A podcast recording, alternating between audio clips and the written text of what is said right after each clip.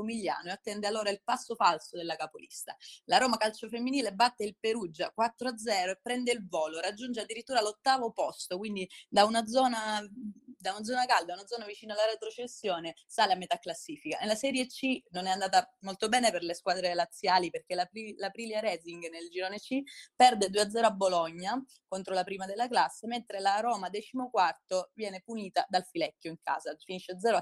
Nel girone D, ancora una volta le squadre laziali non riescono a fare del loro meglio, viene sconfitta ancora una volta la Res, sempre di misura, perde per 1-0, ma vede svanire la vetta che invece arriva al Palermo, che vince lo scontro diretto con la stessa Res Roma e resta solo il vertice perché il Chieti viene fermato dalla Puglia Trani. Domenica nera anche per il Formello, che in casa contro il Lecce deve cedere, finisce 1-6.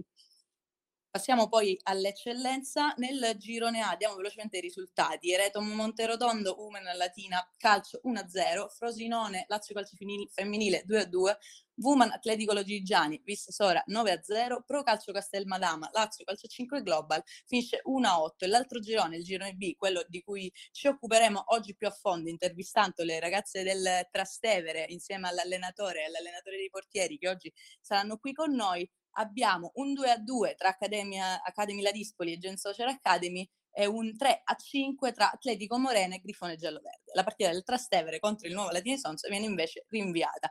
Ha riposato il Lupa Frascati. Allora, prima di iniziare la trasmissione, prima di iniziare con le interviste, vorrei farvi ascoltare dalla voce dei protagonisti questo 2-2 tra Ladispoli e GEMS. Parla adesso Gianluca Caruso, che è il presidente del GEMS, che ci ha mandato un contenuto audio. Che sta in corso, scusate, c'ho un piccolo problema tecnico. Magari lo mandiamo in onda un po' più tardi insieme alla risposta dell'Academy Ladispoli. Nel frattempo passiamo subito alle nostre allora intervistate. Stiamo a parlare, se riesce, sì, è già collegata, quindi è qui con noi Diana Fantauzzi. Buongiorno a tutti, eccoci, ci sono. Ciao Diana, benvenuta. Buongiorno e grazie. Benvenuta a te e tutte le ragazze, vedo che sono già collegate, quindi veramente un piacere avervi qui. Grazie mille per averci invitate. Grazie a voi. Allora, non avete giocato questa domenica, ma avete giocato domenica scorsa, avete vinto per 6-0 sulla Lupa Frascati. Mi vuoi raccontare questa partita? 6-0, esattamente. Allora, sicuramente le prime partite sono sempre importanti, come tutti gli inizi, quindi l'avevamo vissuta particolarmente... Eravamo particolarmente emozionate, insomma, ad iniziare, soprattutto perché veramente il campionato sembrava non iniziare mai. Noi abbiamo continuato ad allenarci con la speranza che finalmente iniziasse e quando è iniziato, insomma, veramente non vedevamo l'ora. Quando siamo entrate in campo, diciamo nello spogliatoio, c'era veramente tantissima voglia di fare bene e che dire, io penso che davvero sia stata una performance collettiva molto buona da parte di tutti, con delle giocatrici che hanno particolarmente brillato, ecco, con le loro doppiette. E quindi però in generale siamo state tutte molto brave e penso che spero che siamo tutte fiere di andata, anche con la consapevolezza comunque di poter fare sempre meglio, per carità, però siamo contentissime di come sia partita, ecco. Beh, sicuramente una vittoria abbastanza schiacciante. Cosa dice questo di voi, del vostro campionato e dei vostri obiettivi? No, dice che ci siamo, siamo forti, vogliamo fare bene, c'è tanta grinta e voglia di fare bene, veramente il gruppo è forte, quindi ci siamo. Penso che davvero anche il risultato abbia parlato abbastanza e non vediamo l'ora però di continuare in questa direzione e di continuare con un'altra partita che speriamo possa andare in modo simile, ecco. Certo, magari non come quella di domenica che è stata rinviata, per esempio. Esatto. Mister Claudio, riesce a parlare? Claudio Ciferri, l'allenatore del Trastevere. Buongiorno a tutti. Buongiorno Claudio. Come è stata presa? Come l'avete vissuta questo rinvio la domenica nella vostra partita? È stato un po' assurdo perché sì, forse all'inizio il campo non era praticabile, poi passata una mezz'oretta si poteva giocare, ma poi non ci sono stati più i presupposti per delle regole che forse vanno riviste nel dilettantismo, perché le squadre non erano pronte, l'arbitro anche, passati 45 minuti, quindi dopo 47 minuti che potevamo riniziare, non si è potuto iniziare per 2 minuti, un po' un'assurdità. Però alla fine è stata una decisione dell'arbitro, diciamo, dobbiamo soltanto dare atto di questa decisione. Sì, sì. Non so, Claudio, dove vi ho lasciato. Stavo dicendo che comunque dobbiamo prendere atto della sì, decisione del direttore di gara. Sì. Sono andato un po' avanti io. Quello che dico adesso sarà un piccolo problema fare 3 partite in una settimana, visto che... sicuramente non abbiamo una preparazione tale come in Serie A, come che gestiscono Champions League e vari campionati dove sono gente professionisti. Noi siamo dilettanti, ci alleniamo 2-3 volte a settimana. Fare 3 partite di 90 minuti dopo che non si gioca da 1 anno e mezzo, dove sappiamo benissimo i vari motivi, ma ci siamo allenati individualmente senza mai fare una partita, quindi... La partita è un'altra cosa, non è l'allenamento individuale, certo, è per tenerci in forma, ok? Tutto bello, ma poi quando si scende in campo, il ritmo partita, l'adrenalina, vanno gestite tante cose. Per fortuna abbiamo un gruppo importante, come ha già detto Diana, dove non abbiamo 11 titolari, ce ne abbiamo quasi 24 noi siamo un gruppo forte che punta in alto, quindi per fortuna potrò fare dei cambi e gestire le forze, ma non è facile. Certo, però avere 24 in rosa, 24 titolari, a parte che può essere sicuramente un'occasione, un lato positivo nel momento in cui fai 3 partite una settimana, ma considerando che ci sono soltanto 7-8 partite, 6 partite, sono veramente poche, data le condizioni in cui hai ripreso il campionato. Come gestisci proprio nel momento della convocazione, nel momento anche dell'allenamento, l'essere in così tante? Allora, per la gestione dell'allenamento, per fortuna, per me è un bene, perché provare determinate situazioni, anche fare partite 11 contro 11, come abbiamo fatto ieri, a fine allenamento, gestire determinati spazi, per me è un bene. Anzi, ne sono molto contento anche perché la partecipazione, ieri eravamo 26 a allenarsi, perché poi noi abbiamo 24 titolari, abbiamo un gruppo di 27, sicuramente sono 3-4 ragazze che hanno iniziato quest'anno a giocare a calcio che non sono pronte, e quindi per la parte allenamenti, anzi, è veramente una cosa incredibile. Noi siamo 4 persone dello staff che in un'eccellenza femminile poche squadre hanno. Sulla parte partita è un po' una beffa fare solo 6 partite, perché poi all'inizio eravamo 8 squadre, poi la LUIS non si è più iscritta, siamo diventate 7 squadre, quindi 6 partite di sola andata. Gestire un gruppo con 6 partite sarà la cosa più difficile di questo campionato. Poi io provo e proverò a dare spazio a tante, a quasi tutte, perché poi l'obiettivo è anche far giocare tutte il più possibile. Però sarà difficile perché, ripeto, perché sono tante e sono tante brave. Quindi ogni settimana lasciar fuori 2 o 3 ragazze, ma lasciar fuori 2 o 3 ragazze oltre infortunate, fuori nel senso non convocarle, esatto, è difficilissimo. In tribuna come si vuol dire, più delle 20 convocate possono giocare solo 16, ma sono 7 ragazze che non dico che forse giocherebbero titolari in tutte le altre squadre d'eccellenza, e è tosta. Dall'altra però è parte, bello essere in difficoltà per questo, sì, ma questo è come allenatore. Dall'altra parte noi già dalla prima alla seconda partita avevamo cambiato 3 titolari e anche le scelte in panchina erano tante diverse, quindi anche per questo rode un po', perché avrei fatto giocare tante ragazze, certo, dare qualche spazio e ad oggi ci ritroviamo ad giocare contro il Grifone Giallo Verde, che sarà una delle 3 squadre forse più forti del girone, e purtroppo le ragazze domenica mi potevano mettere in difficoltà, perché facendo giocare altre ragazze giocano bene, dimostrano un campo, è quello l'obiettivo, è mettere in difficoltà il mister e poi delle scelte che fa, e quindi quello è un po' stata per me una pecca, non giocare. Ok, quindi a tal proposito, proprio soprattutto nel mettere in difficoltà il mister, vorrei chiamare a parlare Fabrizia, che mi ha detto non è stata titolare durante l'unica partita che avete giocato. Fabrizia, riesci a parlare? Sì, ciao. Come l'hai presa questa non titolarità? Benissimo. No, vabbè, è chiaro, ma subito a me la domanda difficile, per l'età, dai. Va bene, no, comunque, vabbè, è chiaro che insomma non sono stata contenta, no? Altrimenti non sarei una giocatrice. Quindi insomma ci può stare, è sempre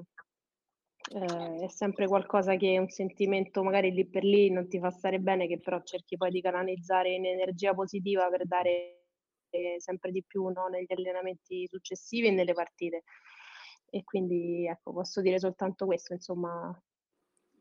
Puoi provare a far ricredere il mister durante questi allenamenti.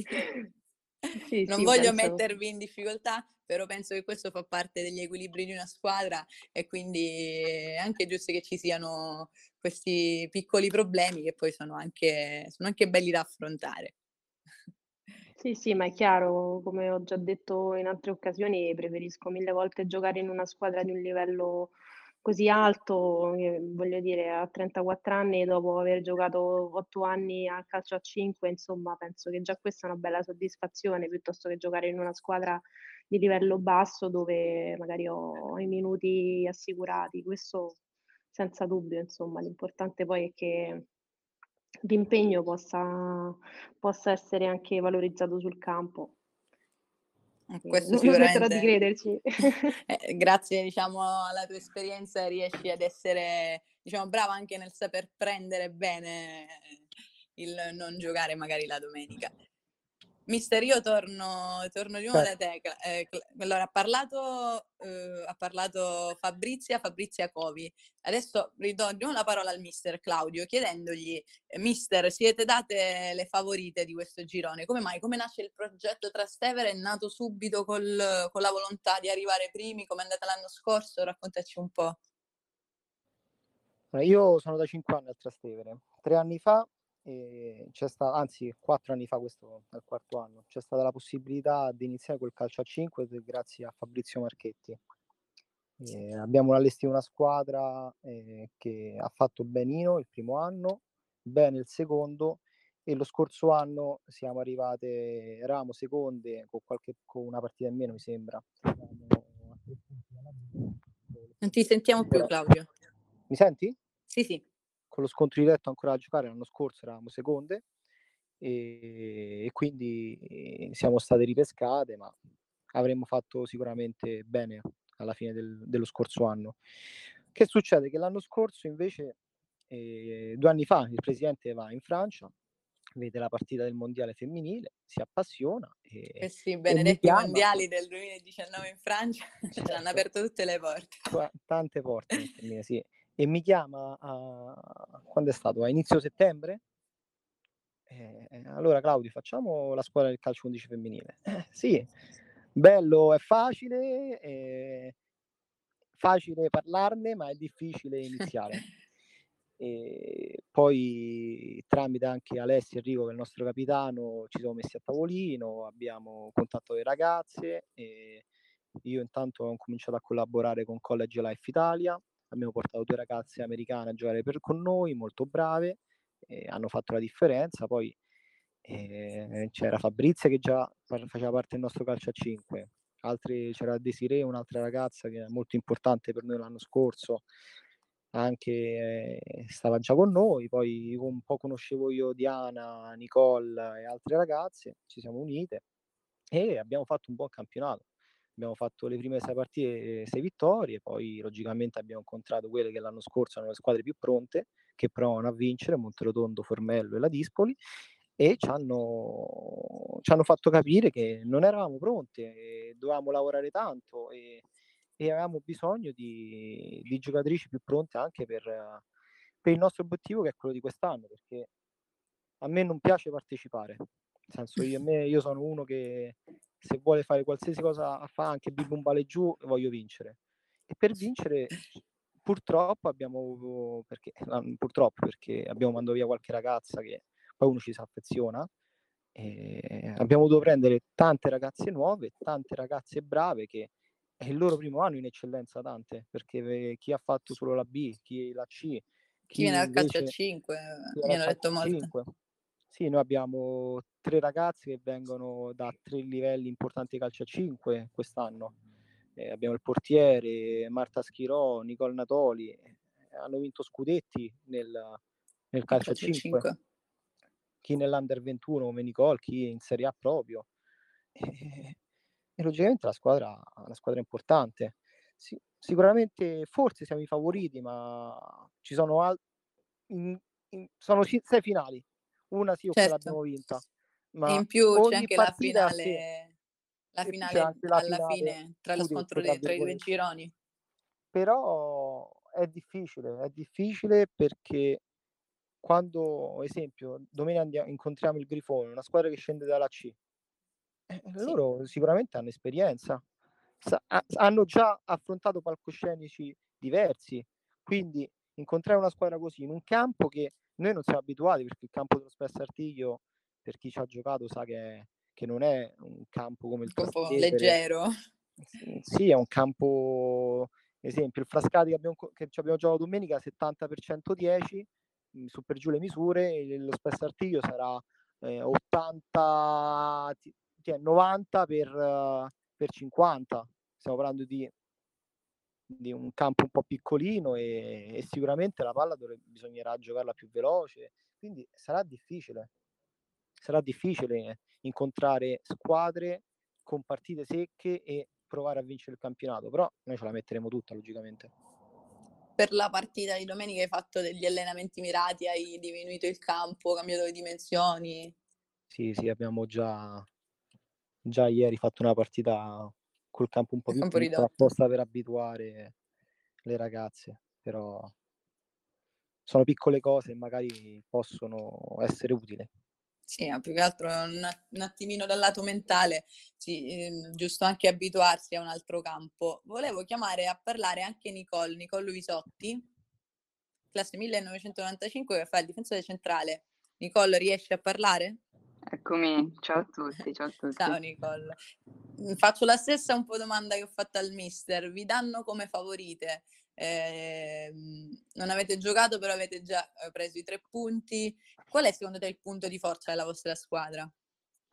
Ma sicuramente, come penso abbiano già detto comunque sia Diana che Fabrizia che il mister stesso, oltre alle ragazze di per sé, e quindi da un punto di vista puramente calcistico quest'anno abbiamo fatto sicuramente un upgrade con le nuove arrivate. La componente che secondo me ci porta avanti partita per partita è sicuramente anche il lato umano, quindi la voglia di vincere, la voglia di dimostrare e di far bene, perché siamo state molto fortunate nel poterci continuare ad allenare anche nel periodo di stop, e quindi penso di poter parlare per tutta la squadra quando diciamo che vogliamo vincere, per dimostrare anche a noi stesse che tutto il lavoro fatto avrà un fine ben preciso, ecco. Mi hai detto tu, la nostra mentalità si è vista domenica non avete giocato, però cos'è che è uscito fuori il Trastevere? È uscita fuori sicuramente la grinta che già ci aveva caratterizzate nel 2019, quindi nel nostro primo anno, dove le qualità magari sul campo venivano un po' a mancare rispetto a quelle di quest'anno, però la grinta sicuramente è quella che ci ha sempre contraddistinte e che continua a farlo. Essenzialmente domenica siamo scese in un campo effettivamente non praticabile, non agibile al principio, ma come ha detto Claudio, il mister, in un secondo momento sicuramente consono. Siamo scesi quando un'altra squadra invece non è scesa in campo, quindi secondo me anche di fronte all'arbitro che affermava di non poter giocare, noi siamo rimaste nel campo, appunto, allenandoci e continuando a fare il nostro riscaldamento, pronte a giocare una partita che poi appunto non si è disputata, quindi già quello secondo me ha dimostrato molto la nostra voglia e il nostro non volerci fermare anche di fronte a chi poi effettivamente ha la possibilità di dirci non giochiamo oggi. però è stata una bella prova di morale sicuramente. Sì, sì, anche di mentalità, scendere innanzitutto, fin quando almeno non si ha la certezza del fischio, dell'impossibilità di giocare, essere con la testa dentro la partita. Assolutamente, assolutamente. Grazie per questo tuo intervento. Volevo anche chiederti un'altra cosa, mi hai raccontato di una tua piccola esperienza negli Stati Uniti. Sì, sì, sì, allora è stata un'esperienza sicuramente molto più da autodidatta e non ben strutturata come la realtà che stiamo vivendo attualmente al Trastevere, perché ho avuto la possibilità e la fortuna di poter fare un anno di università all'estero, appunto negli Stati Uniti, e partecipare nella squadra di club soccer dell'università. E quindi conoscere sicuramente un tipo di calcio differente, molto più fisico per molti aspetti, e che è stata sicuramente una bellissima esperienza. Poi ripeto, io non avevo mai giocato a calcio prima di quell'esperienza e prima di arrivare poi al Trastevere, quindi ho avuto anche la possibilità, entrando diciamo a contatto con questa realtà a Roma, di apprendere diciamo molte caratteristiche, e grazie anche ai consigli dei mister, di tutto lo staff tecnico, che non possono essere improvvisate, quindi questo. Hai trovato una realtà pronta ad accoglierti. Assolutamente. A proposito di ricordi di passato, volevo chiamare a parlare di Diletta Topazio, classe 1995 anche lei. Riesci a parlare, Diletta? Eccoci, buongiorno. Mi sentite? Ciao Diletta, sì, ti sento bene. Ti sentiamo tutti. Raccontaci un po', tu invece come hai iniziato a giocare a pallone? Allora, io ho iniziato a 5 anni e mezzo con i bambini, diciamo dopo un anno di lotte in casa sono riuscita a convincere i miei genitori e portarmi ad una squadra appunto di maschietti, dove sono stata appunto praticamente sempre l'unica ragazza, tranne ecco un anno mi sono incrociata con Nicole, e per il resto, a parte quell'anno in cui abbiamo condiviso in due lo spogliatoio, per il resto avevo sempre uno spogliatoio separato ed ero sempre un attimino chiamata a confermare le mie qualità, o comunque appunto a convincere tutto il resto della squadra che fossi nel posto giusto al momento giusto. Tanto sono tematiche, no? Ora si parla tanto di diversity, di inclusion, diciamo che devo dire che la mia esperienza mi ha portato a fare di questa condizione di diversità, diciamo, la mia principale forza, perché ho potuto far leva su questa grinta e su questa voglia di convincere sempre i miei stessi compagni di squadra che anche io potessi giocare con loro, nonostante fossi diversa, una ragazza e non un bimbo, diciamo. Poi che esperienza hai avuto? Come sei entrata nel maschile, nel femminile, scusami, dove sei arrivata? Sì.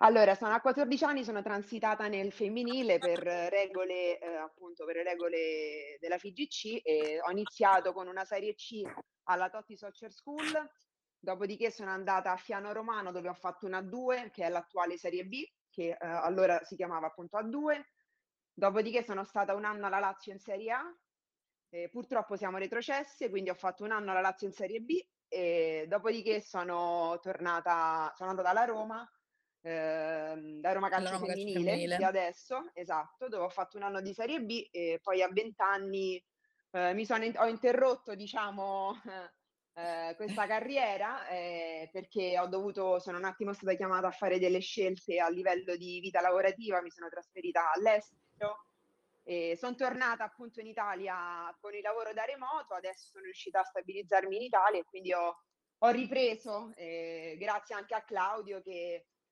insomma mi ha parlato molto bene del progetto del Trastevere, mi ha contattato, mi ha un po' convinto, mi ha un po' preso per mano e mi ha accompagnato in questa esperienza che non è stata, questo inizio che non è stato semplice, perché chiaramente dopo un break di 6 anni insomma, certo, non è proprio anche fisicamente un attimo semplice, esatto. Mi hai anche raccontato di una convocazione in nazionale Under 17, che cosa ti ricordi di questo fatto? Se devo pensare a un ricordo, a un flash, diciamo, mi viene in mente il flash di quando i miei genitori mi hanno stampato la convocazione e me l'hanno detto, io non sapevo niente, mi hanno dato un appuntamento fittizio in un posto e mi hanno dato la convocazione in mano, e quello penso che sia stata comunque l'emozione più forte che finora ho provato. Poi sì, è tutto molto bello, però chiaramente la sorpresa e la notizia, no, è un po' certo, ma anche se era inaspettata, magari ancora più emozionante. Esatto. Vabbè, Diletta, grazie. Visto che tu, diciamo, un po' più esperienza, ti chiedo come vedi questo gruppo? Lo vedi unito? Lo vedi pronto a fare il salto di qualità? Allora, per quanto riguarda il lato tecnico, assolutamente lo vedo pronto, vedo un gruppo già proiettato verso il futuro. Chiaramente ci sono degli step necessari per confermare questo livello di preparazione che affronteremo giorno dopo giorno. Per quanto riguarda il gruppo da livello più umano, sicuramente è un gruppo che va avanti amalgamandosi giorno dopo giorno, essendo appunto frutto di varie ondate di acquisti, quindi ci sono tante persone nuove, continuano ad arrivare persone nuove, c'è un gruppo più anziano, quindi piano piano la pasta si sta formando. Certo è un lavoro che in corso, in itinere, ma sono convinta che col tempo diventerà sempre più unito. Ok, grazie Diletta, speriamo bene per voi. Fabrizia, io richiamo in causa anche te, puoi parlare adesso? Sì. Visto che in questo gruppo è arrivata gente che non aveva mai giocato, anche tu che vieni dal calcio a 5, com'è stato il cambio? Innanzitutto dal calcio al 5 al calcio a 11 per te, quali sono state le differenze? Sì, allora, è stato un bel cambiamento proprio dal punto di vista un po' tecnico, anche tattico, e devo dirti che la sensazione che ho provato entrando in un campo a 11 è stata talmente grande, emozionante, che a quel punto, da quel giorno, mi sono chiesta perché ho fatto 8 anni di calcio a 5. Però, ecco, al di là di questo, poi invece l'approccio, ecco, alla partita, e comunque lo spirito, no, di squadra, e anche la modalità, insomma, poi di approcciare, no, questo tipo di sport, e ogni singola gara per me sono sempre gli stessi, quindi ho puntato molto su questo, perché alla fine è quello che un gioco di fare squadra. Differente. Sì. E alle più piccole che consigli dai?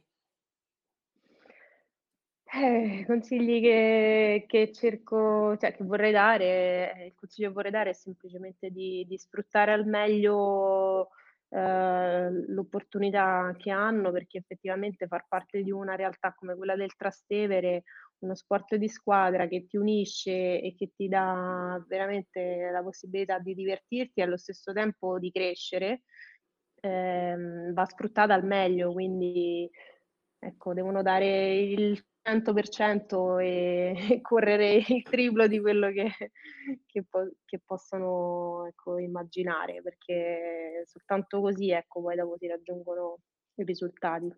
E questo non è cambiato dal calcio a 5 al calcio a 11, è rimasto uguale. No, anzi, ci sono molti più metri da correre. Va bene Fabrizia, ti ringrazio. Mister, invece adesso ti richiamo di nuovo a parlare, Claudio. Sì, eccomi. Perché aspettavo l'allenatore dei portieri, Gianluca, mi sa che è un po' in ritardo, forse ha avuto un inconveniente al lavoro. Sicuramente avrà avuto un problema al lavoro.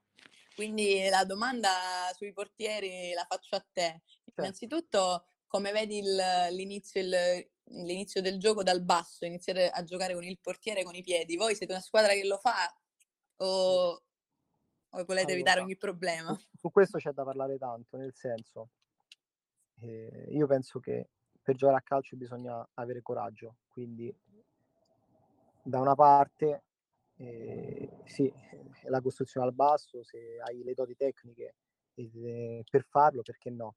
Dall'altra parte il calcio è un gioco situazionale, dove se hai 5 persone, 5 giocatrici avversari, 6 giocatrici avversari vengono a prendere alto, perché non mandare la palla a 30-40 metri all'aria e andare a affrontare un 5 contro 5 dall'altra parte della metà campo loro?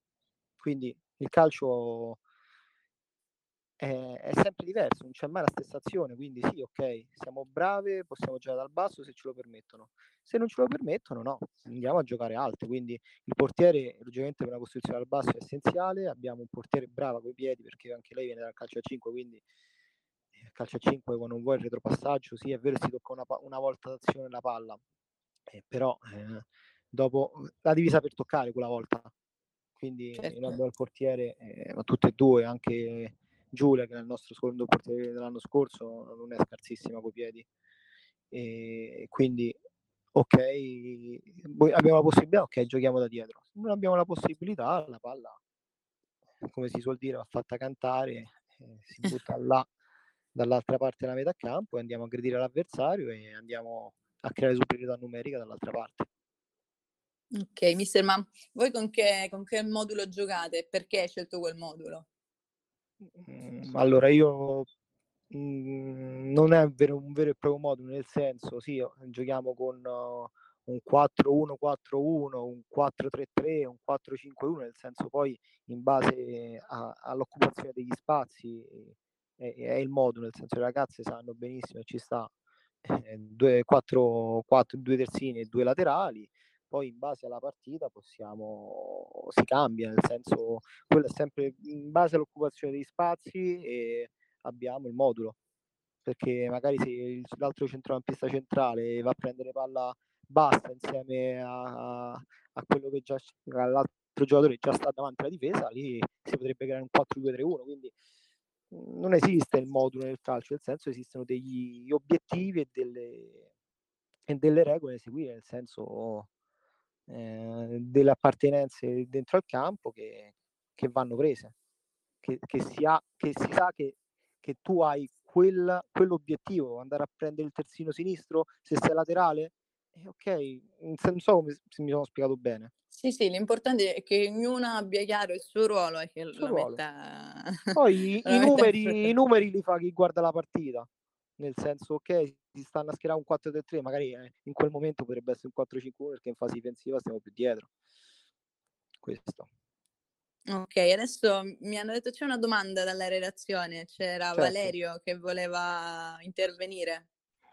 Sì, buongiorno a tutti, salve, buongiorno a tutti, sono Valerio Campagnoli di cronistasportivo.it e niente, ecco, come sempre seguendo sia il calcio dilettantistico maschile e femminile, tutto quanto, sapete di cosa si sta parlando adesso, cerco anche un attimino di svicolare un po' dalla situazione, di parlare non tanto dell'aspetto sportivo agonistico in sé, ma anche proprio dell'aspetto morale della cosa, ecco, voi sapete di che cosa si sta parlando, ormai il progetto della Superlega è andato a ramengo, almeno per adesso, e tutto quanto, e a parte che avevo sentito che si stava pensando di fare qualche cosa di simile anche per il calcio femminile.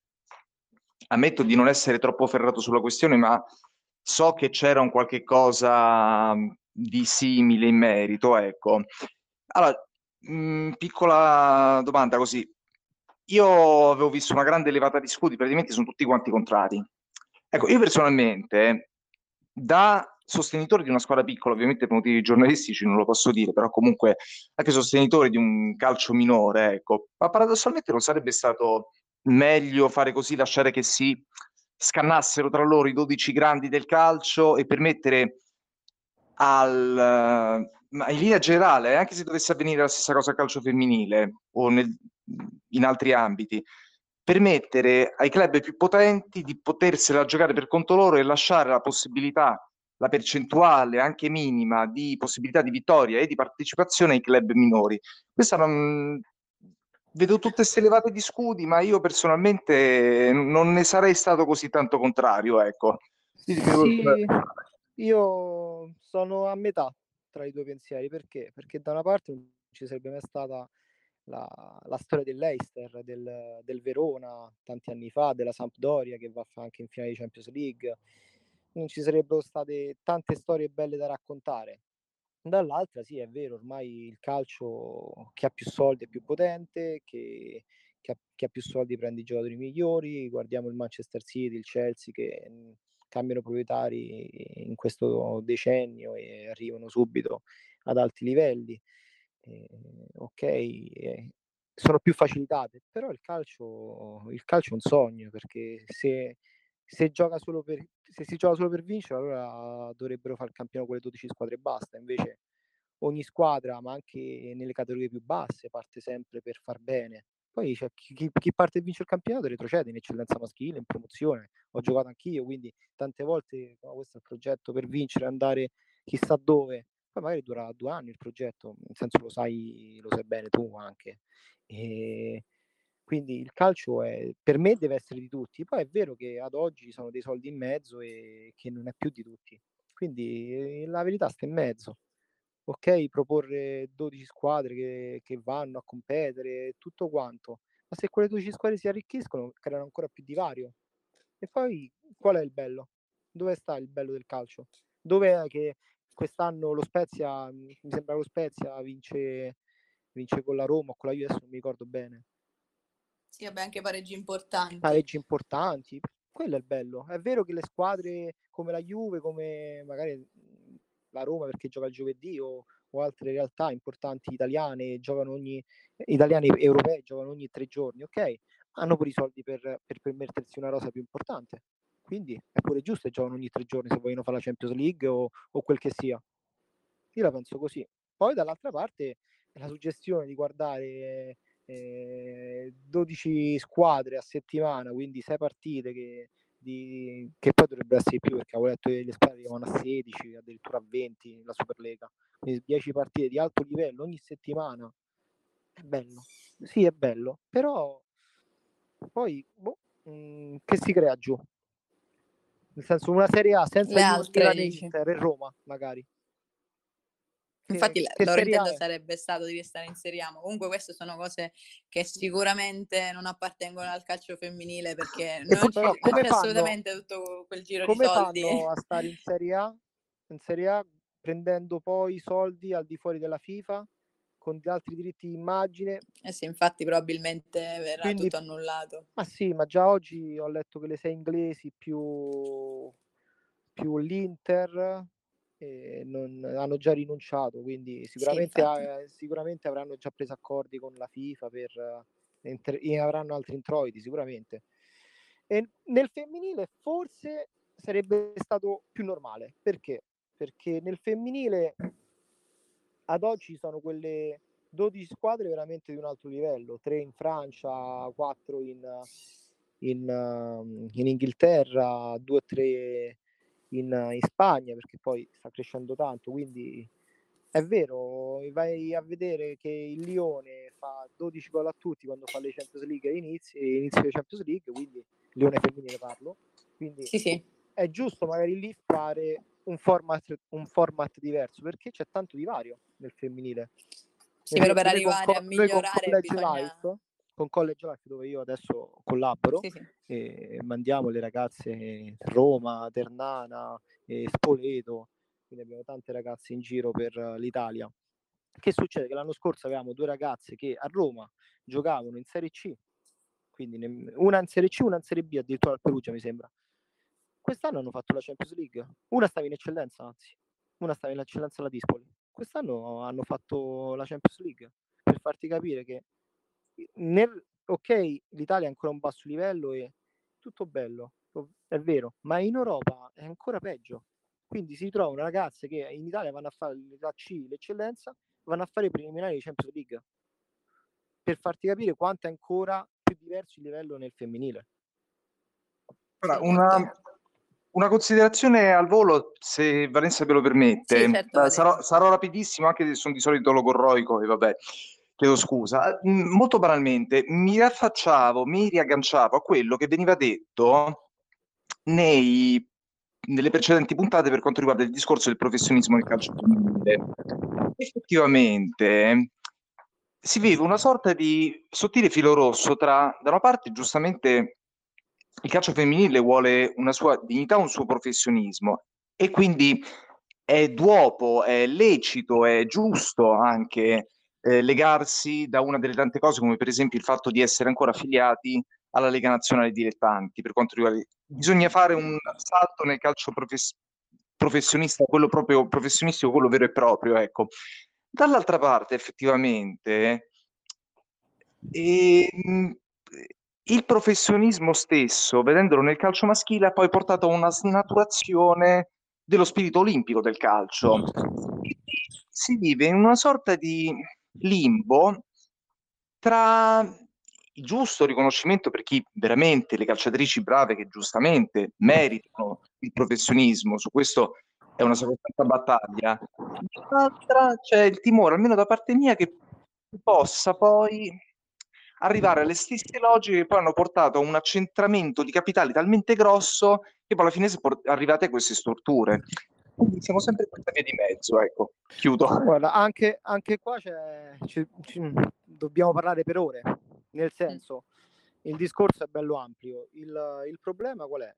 Noi vogliamo le ragazze in Serie A che diventano professioniste, ma lo stipendio deve essere adeguato, dove le ragazze devono percepire uno stipendio e anche dei soldi, tra virgolette, per la pensione. Ma una ragazza che ad oggi prende 3.000-4.000 euro al mese, ok? E si deve allenare con doppi turni di allenamenti, quindi ok, ci sono ragazze fortunate che riescono a fare smart working o sono ricche di famiglia o hanno un lavoro che gli permette di allenarsi 2 volte al giorno, ma le altre che vanno a prendere quei soldi, ok, importanti, 3.000-4.000 euro al mese, ci sono gente che si sveglia la mattina alle 5 e va in fabbrica. Ma volevo arrivare devono prendere di più, perché poi tutto va in base a quello che farai nel futuro, nel senso, tu vai a giocare in Serie A femminile, guadagni quei soldi, ma dopo che hai gestito 10 anni di carriera di questo tipo, che vai a fare? Se i soldi sono quei tra virgolette spicci, non è un professionismo chi guadagna 3.000 euro al mese, è il professionismo della Serie A che si guadagnano milioni. Allora quello è un lavoro, ma ad oggi è ancora dilettantismo la Serie A, perché voilà, o adeguiamo gli stipendi, perché poi si parla sempre di soldi, adeguiamo gli stipendi e quindi le ragazze possono permettersi di fare questo per lavoro, o si va ad oggi a essere quello che è il calcio italiano femminile, pure è vero dilettantismo, tranne poi che quelle 6 squadre che si possono permettere di pagare le giocatrici, abbiamo visto il divario che c'è nella Serie A anche, o no? Sì, è proprio evidente il divario in Serie A, ma non soltanto. Cioè, io invece vorrei più un cambio di regole, nel senso, per far sì che il calcio femminile è ancora più ben visto nel mondo, che succede? Che ad oggi i ritmi sono diversi. Perché? Perché logicamente gli allenamenti sono quelli che sono, la scuola calcio in quante lo fanno, nel senso, ad oggi abbiamo delle scuole calcio anche a Roma, la Res Roma, ok, ha la scuola calcio importante, Roma Calcio Femminile, ma sono ancora poche le scuole calcio per le ragazze. Ad oggi, come nel basket, come nella pallavolo, questo è un mio pensiero, nel basket, la pallavolo, il canestro, la rete di pallavolo non ha le stesse misure.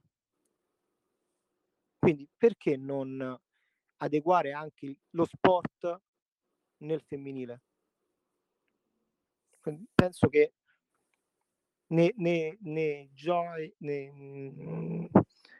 tutto il movimento, tutto lo sport proprio nel calcio femminile, avendo delle misure più adeguate, lo spettacolo aumenta, quindi sarebbe anche più bello da vedere, perché ad oggi sappiamo che in quanti guardano il calcio femminile in televisione.